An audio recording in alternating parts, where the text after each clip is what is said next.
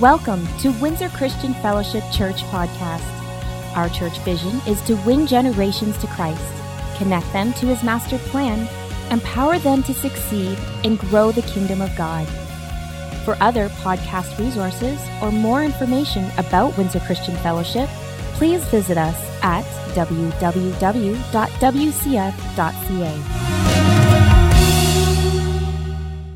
And just foundationally, um, as we go into this today, um, I'm, I'm RJ, in case you guys didn't know that, and Pastor Larry.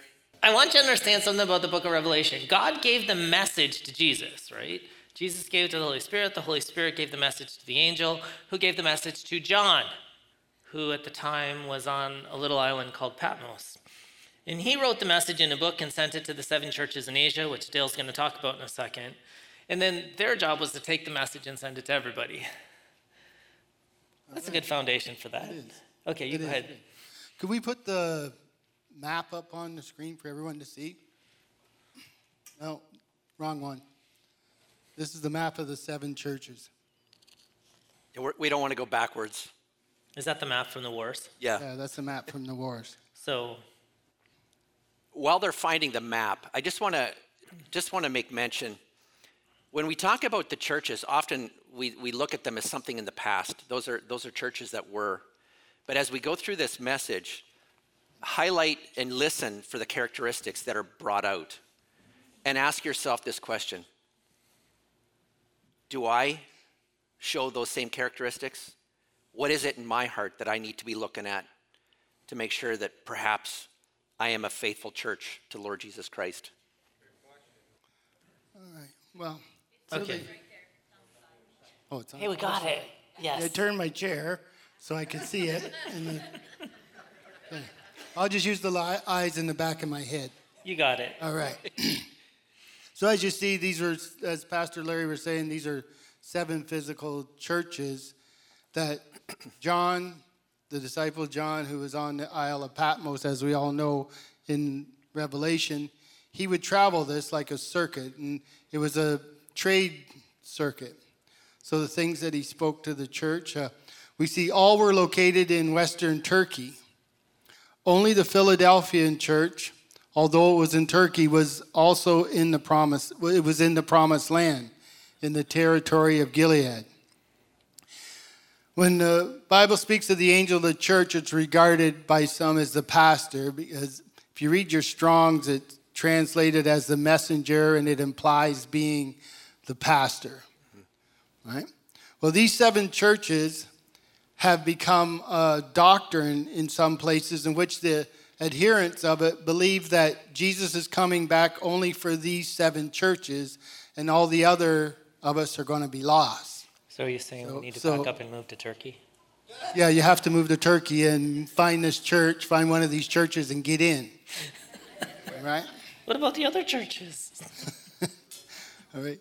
Each church, though, had let their guard down, and therefore, the false prophet, the Jezebel spirit, and the Antichrist spirit were allowed to operate within their culture and change their constructs and actually cause wreak havoc within the churches. Ephesus had forgotten their purpose.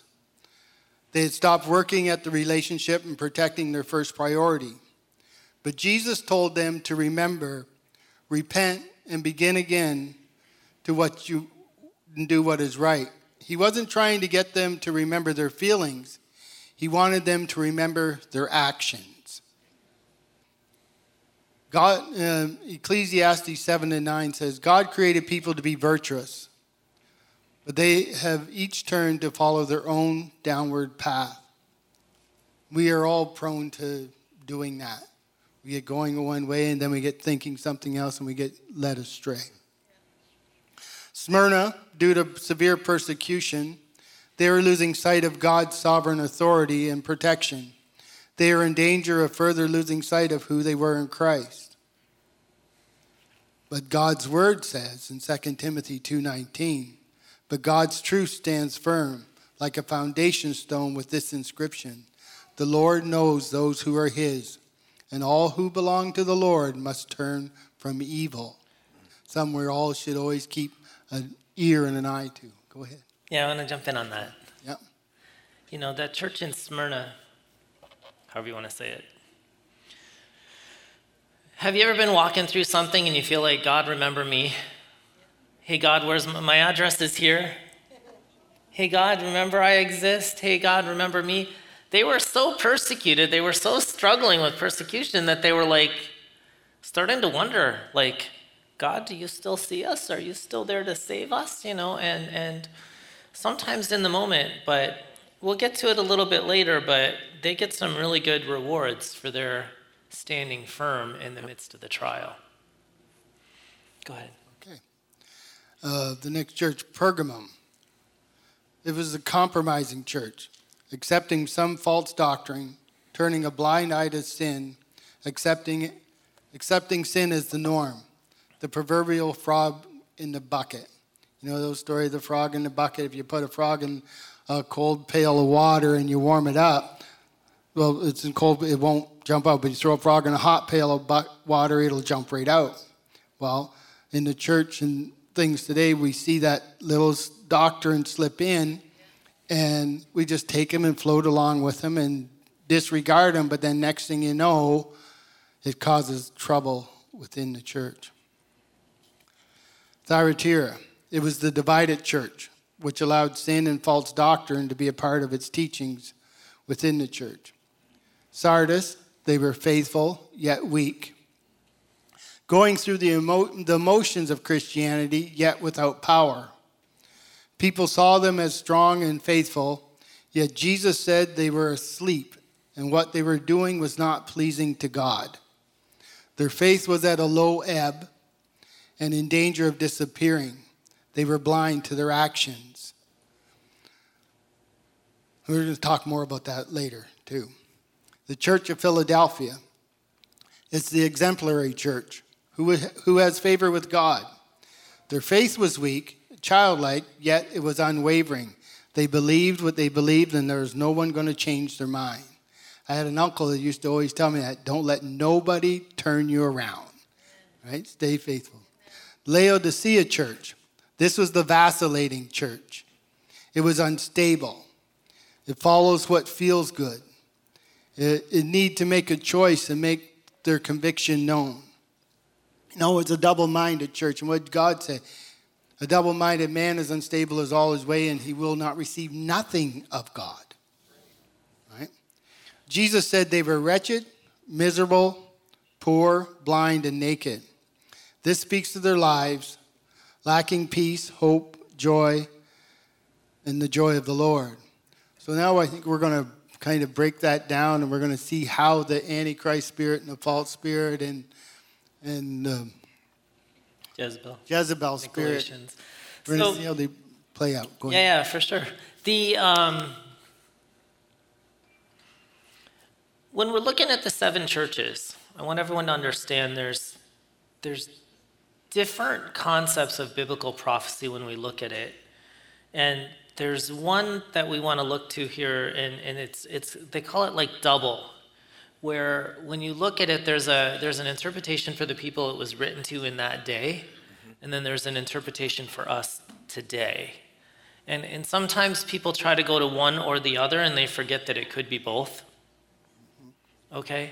And when you look at these churches, there's some really unique things that were said to these churches that would apply to them in that region that they would understand.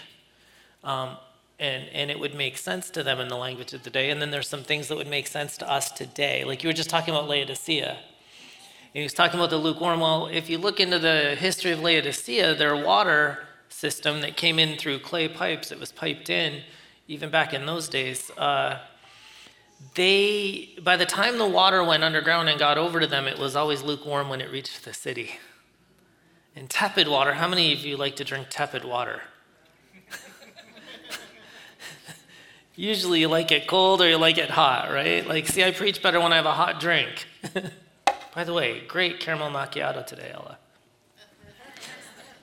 Go ahead. So, um, just out of interest for those who like to study and do your own little bit of research, Um, if you take a look at the seven churches, this is a challenge I'm going to throw out there. How many of you like to study? Okay, good. There's, there's, there's a few. Only like tests. Yeah, well, no test on this. But you know, um, I don't know how quick you are at, at taking notes, but um, when you go through the seven churches, if you take a look at each of the churches with these headings a description of Jesus Christ, what Christ knows, words of approval, rebuke, counsel and advice, warning, what they have in their favor, the reward for those who overcome, and other promises. Those headings basically you can find in break down an, an interesting study of these seven churches, which just really help to bring a perspective of what the message is.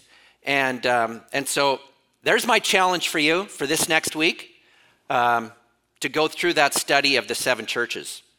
So, why don't we show them how that works for one category, real quick? Oh, sure. So, let's start with the description of Jesus or the description of Christ. So, at the church of Ephesus, you see that Jesus is described as holds the seven stars, walks in the midst of candlesticks. And when you go to Smyrna, uh, your hard work and perseverance. Oh, sorry. Nope. Oh, yeah, I see what you're doing. Okay, okay, okay. The first, the last. The there you go. Died and came back to life. Yep, yep. And then Pergamum. He who has the sharp double-edged sword. Thyatira. The Son of God. Sardis. He who has the seven spirits. Philadelphia. He is holy and true. And Laodicea. The faithful witness. So we see that Jesus is described by seven specific names in these seven dis- different churches. Mm-hmm. Okay. There's probably some revelation in that if you dig into it deeper, what that specifically means yep. for each of those churches in the moment and for us today. Yep. Okay. But that's a for instance as we're going through it. Now we could spend probably 14 weeks going through all the churches, maybe 21, but we're not going to do that. So we're working on overviews. Now we're going to go on. We want to talk about some of the spirits that were being addressed or some of the issues that were being addressed in those churches at that time. So let's start with Jezebel. So we're going to look at some of the characteristics of Jezebel um, as we know them present in, in uh, those churches. Jezebel's ultimate goal is always control. And, that, and that's probably the most basic foundational understanding of Jezebel that we can have. Um, the Jezebel spirit is always motivate, motivated by its own agenda. And um, and there's a relentlessness to the pursuit of that control. Um, God influenced, or people who are influenced by a spirit of Jezebel, they typically have fear of issues of rejection. They control others so that they are not hurt. That's a self protection me- mechanism. And generally, there is a history of trauma or abuse associated that initiates that reality. and say that their, uh, their lifestyle would be um, how do you say, their lifestyle would be directed, be fear based. Correct. Most things that they touch on, most things that they see would have an element of fear in them. They'd be afraid to move ahead or say anything because of mm-hmm. what has happened in their past. Yeah, and, and if you wonder, why is it that people have a hard time being obedient to some of the simple things that God asks of us? Mm. Fear of rejection, right? I'm afraid that I'm going to mess up. I won't do a good job. Somebody's going to be upset with me. That, there's that aspect too. Yeah, where they think that God is mad at them for some reason. Oh, no, I can't do that. God's mad at me. Oh, I can't pray that way. Oh, God's going to be mad at me. I, you know, well, that's the lie of the devil. That's that spirit speaking in your he- ears for you. So now you know that that's one thing you can put away. God's not mad at us. For those of you taking notes, this is Revelation 2:20 to the church of Thyatira. Okay, but I have this complaint against you. You're permitting that woman, that Jezebel, who calls herself a prophet, to lead my servants astray. She teaches them to commit sexual sin and eat food offered to idols. I gave her time to repent, but she doesn't want to turn away from her immorality. She also attacks, dominates, and manipulates. She specifically likes to attack male authority. And you remember Queen Jezebel, she usurped the political authority of the kingdom. Its ultimate goal is to conquer and neutralize the prophets of the prophetic giftings within uh, within churches or countries. And uh, if you have a discerning leader, a prophetically edged leader within a congregation, that's a great threat to the enemy. Yeah. And she wants to silence the enemy. Like she is the enemy. She wants to silence her enemy, which is the church. These people or the spirit often comes across as super spiritual in an exaggerated way. Um, it wants to gain acceptance and attention. They have their own agenda and they're always looking to make their own disciples. They whine oftentimes until they get their way. How many know that the squeaky wheel gets the grease, right? Like Yep. people that whine and whine and whine and whine because they want their way. How many of you know after somebody whines for a long time, eventually you just say, okay, enough already, fine. That's right.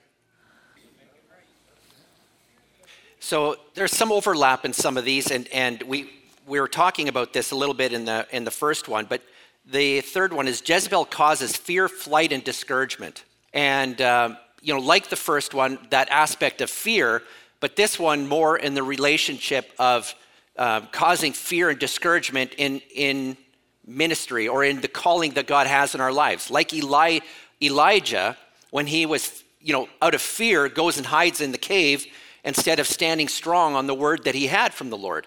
And um, he fled, um, you know, especially after one of the greatest victories, you know, of, of prophetic victory on the face of the earth, written in Bible, you know, a word from Jezebel, and he's gone. He's running for his life and, and discouraged, wants to hide. And that's what the spirit of Jezebel does. It causes a spiritual leader to flee from his appointment or her appointed place by character assassination and ruining their reputation. Um, eh, you know, and unfortunately, I think many of us, without realizing it, we allow ourselves through fear to, to not enter into the blessings and the appointed calling that God has for our lives. If you're in a leadership position, which most of you should be, because you were designed by God, the Creator, to lead, mm-hmm. Yep. okay? You will find that when you're walking through that character assassination, that ruining your reputation, you feel like you're being gaslit after a while. You start to look at the, the lie and go, wait a minute, maybe I don't have the truth right. Because it's such a relentless blanketing assault against you and your character. That's the time when we have to do what the Word of God tells us to do and just stand firm on the truth that we know. Um, I see here also that what that does in the spiritual attacking the spiritual leader, but attacking us too. I, in the story of Elijah, even though he is a prophet of God and he had the authority, that great miracle had come to him, and how he performed it, the voice of the government in authority at the time, as she was, she was the the Ahab's wife. So she had authority that that voice was enough to deter him from the voice of God because so in tune with the world around him So true. that he lost sight of everything that God had just done. And he run. It was a natural instinct because this is a person I can see right in front of him and forgot what God had done for him. And when we come upon something like that, and we will in our lives, as we see it coming every day, we need to stand firm and remember what God has said and who goes before us, who, who directs our path, and stand upon the promise and the word of God. So, when Jezebel's influencing someone, uh, they can be natural leaders, and, and sometimes she does that really in a sneaky way. But also, um, the people that are influenced by Jezebel are often insecure and wounded. Um, they often have these great needs to build up their, their self worth or their ego that way. And Jezebel tends to target leadership or headship, and you know she wants to be right there next to them. That spirit, they put themselves in that position of, "I'll be your top assistant" or "I'll be your right hand." But what happens is it's often shielded from the leader because it manifests only in front of the other people that are around. And when Jezebel's operating this way, there's a, there's a love def- deficit inside of her. Mm-hmm. And people under her control have deep, unhealed wounds inside of their life from rejection, fear, insecurity, and bitterness. And that will defile much of who you are. So in Christ, we have to be able to come to the place where we receive the love of God so that we can get healing from the unhealed hurts of our past. And then that takes away this Spirit's ability to operate within our life because it, it has a paralyzing effect on you and those that you influence. Another one is the, decept, um, the Jezebel spirit functions subtly and deceptively. People controlled by Jezebel use flattery to win you over to their domination. Jezebel spirits are masters of manipulation by guilt and undermining or discrediting another person's influence. Those under Jezebel's control use flirtation and are extremely jealous of anyone they perceive to be a threat. And so often you find that they're not accountable to anyone and often accuse others of being Jezebel.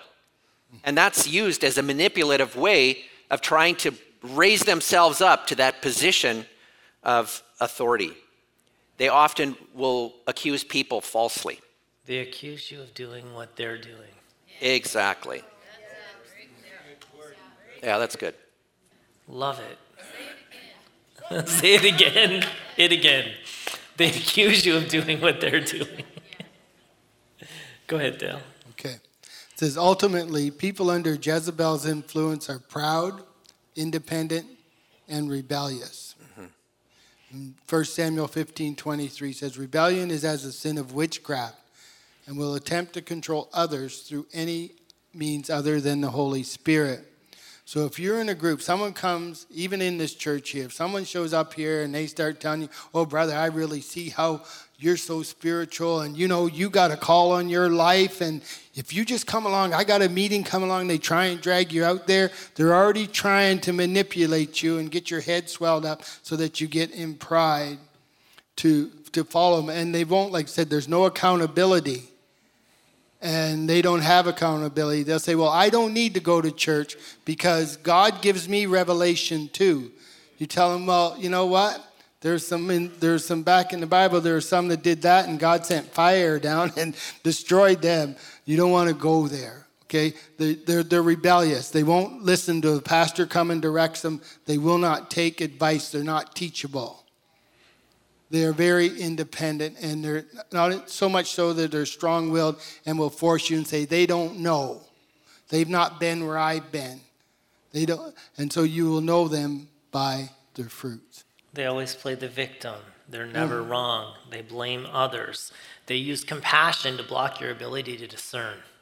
So they feign like they're loving people and caring for others, but really they're only concerned about themselves. And keep in mind, Unless there's an Ahab present, Jezebel can't operate. She can't operate unchallenged, anyways. And uh, what happens is Jezebel has to be allowed to operate in your life, in your church, in your sphere. So the concern against the church that the Spirit brought forth was you tolerate this Spirit. So these are things that we shouldn't tolerate in our lives. These are things we shouldn't tolerate in our families. These are things we shouldn't tolerate in our churches.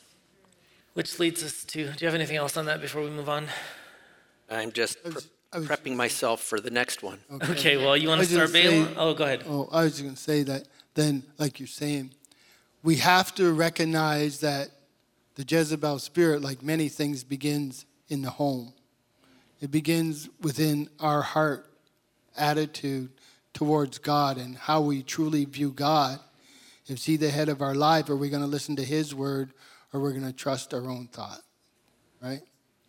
So, one of the other, there's many characteristics of Jezebel that we could be talking about, but we want to move ahead to um, uh, Balaam. From Pergamum. Exactly. And that's what I was looking up that verse here. You tolerate those who hold to the teaching of Balaam. There you go. And that was a warning to the church of Pergamum. And um, so, what are the teachings of Balaam? It is the attitude that one can be fully cooperative with the world and still serve God. Do I need to say that again? It is the attitude that one can be fully cooperative with the world and still serve God. So, the doctrine of Balaam teaches compromise, wanting Christians to forget they are called to be separate, called out ones, holy. And in 1 Peter uh, chapter 1, verse 2, it says, God the Father knew you and chose you long ago, and his Spirit has made you holy. As a result, you have obeyed him and have cleansed and have been cleansed by the blood of Jesus Christ. May God give you more and more grace and peace. We've been called to be holy. We've been called to be separate. We've been called to be in the world, but not of the world. And so the doctrine of Balaam makes believers indistinguishable from the unbelieving world. Have you noticed that there are people that you have no idea they're Christian until by some chance you're having conversation and there's something in the dialogue that indicates, oh, I go to church. But then on another time, somebody may come up to you and says, You're a Christian, aren't you? Hmm, how do you know?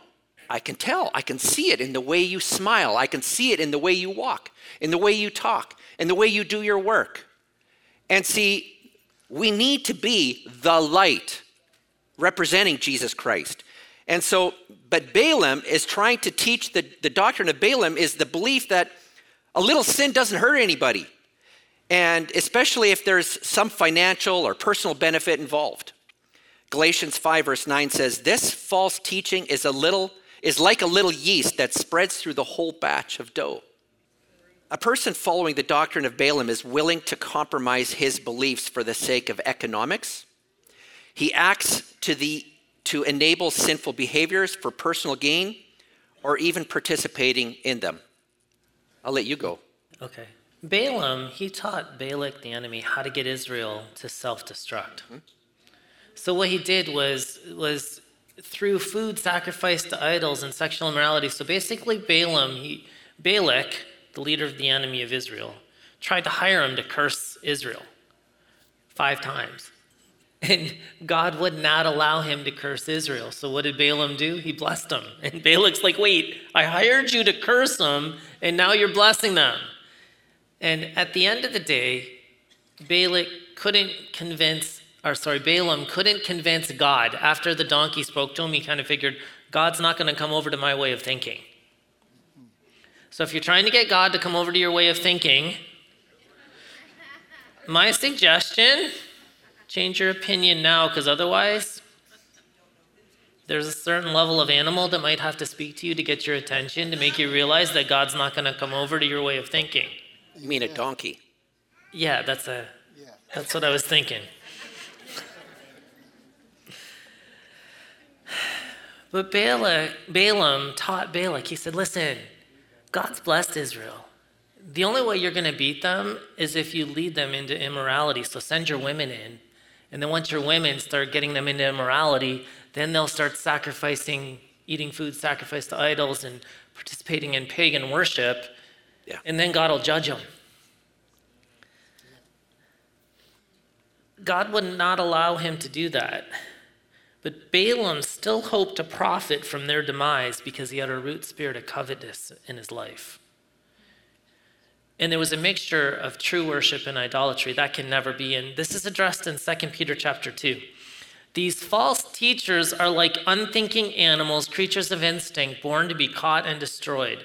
They scoff at things they do not understand, and like animals, they will be destroyed. Their destruction is their reward for the harm they have done. They love to indulge in evil pleasure in broad daylight. They're a disgrace and a stain among you, and they delight in deception, even as they eat with you in your fellowship meals. They commit adultery with their eyes. Their desire for sin is never satisfied. They lure unstable people into sin, and they are well trained in greed. They live under God's curse. They've wandered off the right road and followed the footsteps of Balaam, son of Beor, who loved to earn money by doing wrong. Right. So, in today's culture, what does that look like today? Well, we see that years ago, there was uh, just a few years back, there was a thing started up called Chrislam.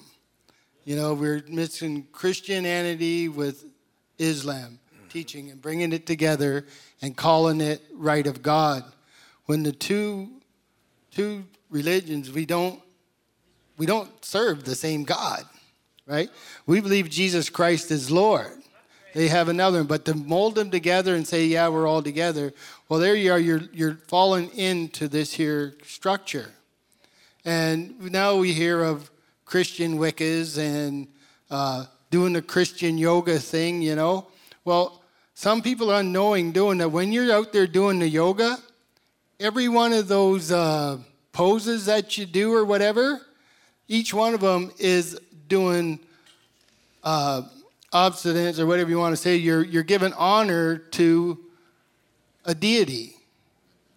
Each one of them is to a certain deity. Every pose is to a deity. She said, Well, I'm not doing it to, to worship this deity, but in essence, you are giving homage to the deity by doing the funky little pose or whatever. But you, you know, and you're trying to get your mind quieted, but you're actually allowing open the door for the devil. But is God's grace not enough to cover all that? Definitely. God's grace. Is, but you, what do you say? Oh, you try to get me. You, ah. Yeah. No, no. God, God's grace is enough to cover that, so that you don't need to go there. Amen. Right. Not cover, not cover the sin of actually in it. Ah. Dale did say before that he was worried about coming up with me. So, the church of Ephesus, one of the things that God um, commended them on was that they hated the works of the Nicolaitans. Yeah.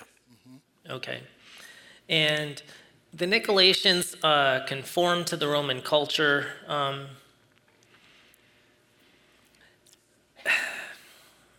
you better go with that because otherwise I'm not going to get to my part and I'm going to talk a long time. So what? You want me to be brief? Is that what you're saying? You can, you can do that first part. the Nicolaitans, they appear to conform to Roman culture that, and uh, they encourage Christians, like the way of Balaam uh, in Ephesus, to do, to do the same uh, in a time of real persecution. And so the persecution, I think it was um, Domitian was the ruler at that time. And, um, and so they were, they were starving out the, the Christian people. And so, because of their hunger, the Nicolaitans, they found a way that they could go to the temple and worship, but they would eat the meat sacrificed for idols. And, and so they were encouraging Christians in Ephesus to do the same thing. Um, in eating the food given to these idols, it implied that they had to go to the temple and they had to participate in the rituals that would allow them the opportunity to eat this meat. Um, and, and, so they compromised their, their faith, they compromised their standards in order to meet a personal need. So I'm going to jump in right there. We Okay. see this when people reject the authority of scriptures alone. I hear people say all the time, well, when I look at that verse, it means this to me. That's nice, but that's not what it means in the context that it was written, Yep. or in light of what all the other scriptures say. Or my belief on the matter is how much religious activity is man made as opposed to spirit inspired? Yep. I watch people get in debates on this all the time. Is it love? Is it this? Is it that? Should we do this? Should we do that? Oh, Jesus never broke the. Yes, he did. Jesus confronted the man made religion that the Pharisees were operating in consistently. They killed him because of it. He didn't break God's law, but he certainly broke man's. Wait, what? Jesus followed all the law. Yeah, he followed God's moral law, but he didn't follow man's fake law. Right. Right. amen. where they put all this extra weight on people. Yep. Think about it. Jesus walked in the temple and drove out the money changers with a whip. Why? Because they were taking advantage of people. It was the law. You could only sacrifice with these coins, but you could only buy sacrifices with the temple coins. But that was a man made implication that they put on people to add weight. Even in spirit filled churches, we see this. Mm-hmm. There's the, the, you know, the list of acceptable activities. I mean, some of you might have grown up in a church where the movies were of the devil. You did. I did. Absolutely. Not just movies, music too. And cards and lots of things. So here's the thing, though. Here's the catch. There is some movies that are absolutely of the devil, and you as a Christian have no business exposing your eye and ear gate to those movies. Amen. That's right. amen, Amen. That's right. And then you do, and you struggle, and then you get mad at God because his promises aren't true. That's not true. You're double minded and unstable because you're submitting yourself to the wrong information. Amen. It's time that the church grows up and start taking responsibility for their life and not blaming it on everyone else. All right, all right. We also see this, like this Nicolaitan doctrine, they want to separate the deeds of the flesh from their emotional and spiritual well being. In other words, it's, they want to ignore that they want to live in the flesh and do all kinds of things that, you know, uh, the flesh wants to do. The, the, there's a theological term we use that's antinomian, where basically they say, because of grace, you're released from the obligation to follow God's moral law. Okay, that is 100% false. But when you look at the roots of this teaching, that's where we get these ideas that once you're saved, you're always saved. You can never walk away from the truth. That's an antinomian false teaching from Nicolaitans that's addressed. And the church at Ephesus was commended because they hated these teachings. Yeah. John 17. I'm not asking you to take them out of the world, but to keep them safe from the evil one. They do not belong to this world any more than I do. Make them holy by your truth. Teach them your word, which is truth. Mm-hmm. Amen. Amen. I was just I was just going to add a little bit to that. Is that Absolutely. when Paul said, "I became all things to all men that I may win them to Christ," he didn't become a drunk to win the drunkards or a prostitute to win the prostitutes. Right? He sat with them. He told them the truth because the word is truth to draw them out of that to bring them to salvation. Amen.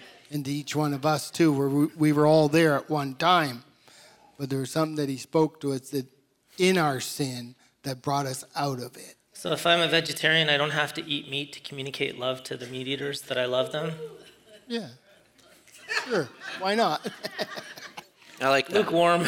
Yeah. So, Dale, I loved you had an incredible quote that you shared earlier about this topic Oh, of lukewarm. church, Yes. You know, so the concept of lukewarm, that was the, the church that Pastor RJ was referencing close to the beginning, the Laodicean church, um, where they had, you know, lukewarm water coming to their town. Um, but, anyways, the, the um, words of, of um, warning to them is that they're neither hot nor cold, right? They're lukewarm. And because of that, God says, I will spit you out of my mouth. But uh, I, I really like those words that you had. Um, why don't you share that? Okay.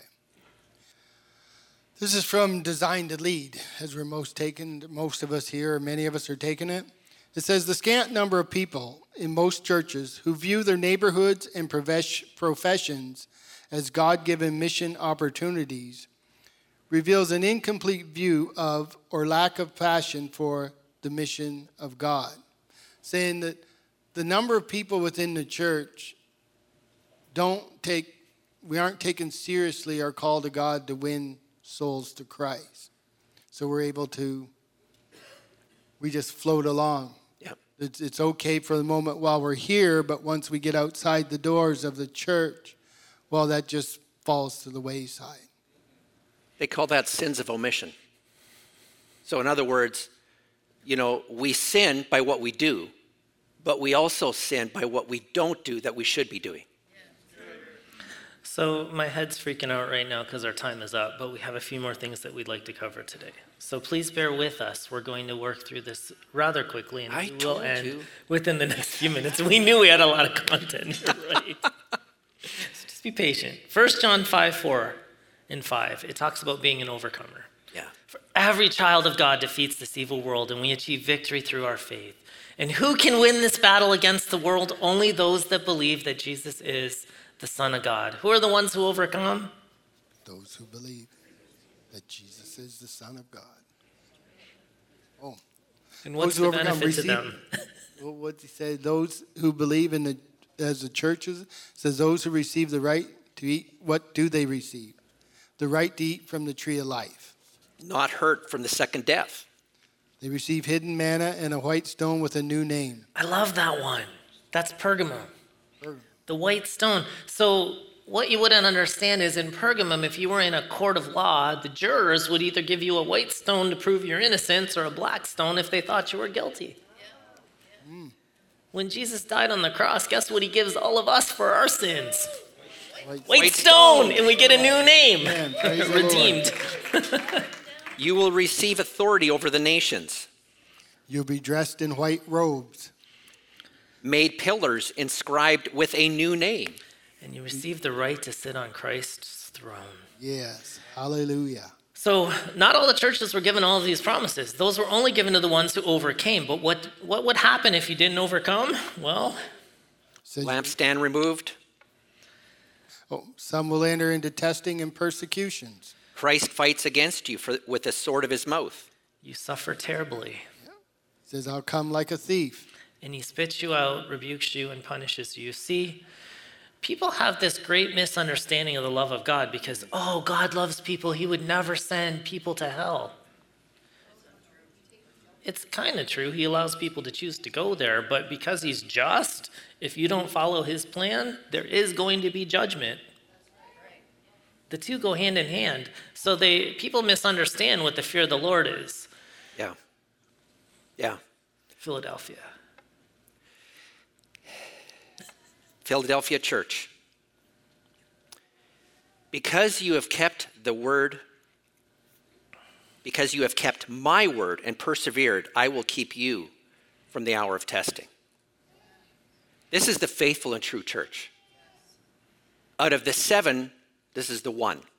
The only one that didn't have uh, a warning that went with that church. The only faithful and true church. Because they kept the word and persevered. They were weak, they were struggling, but they persevered. They kept the word. And um, we want to be like the Philadelphia church. We want the characteristics of the Philadelphia church. And, you know, um, we need to learn to die.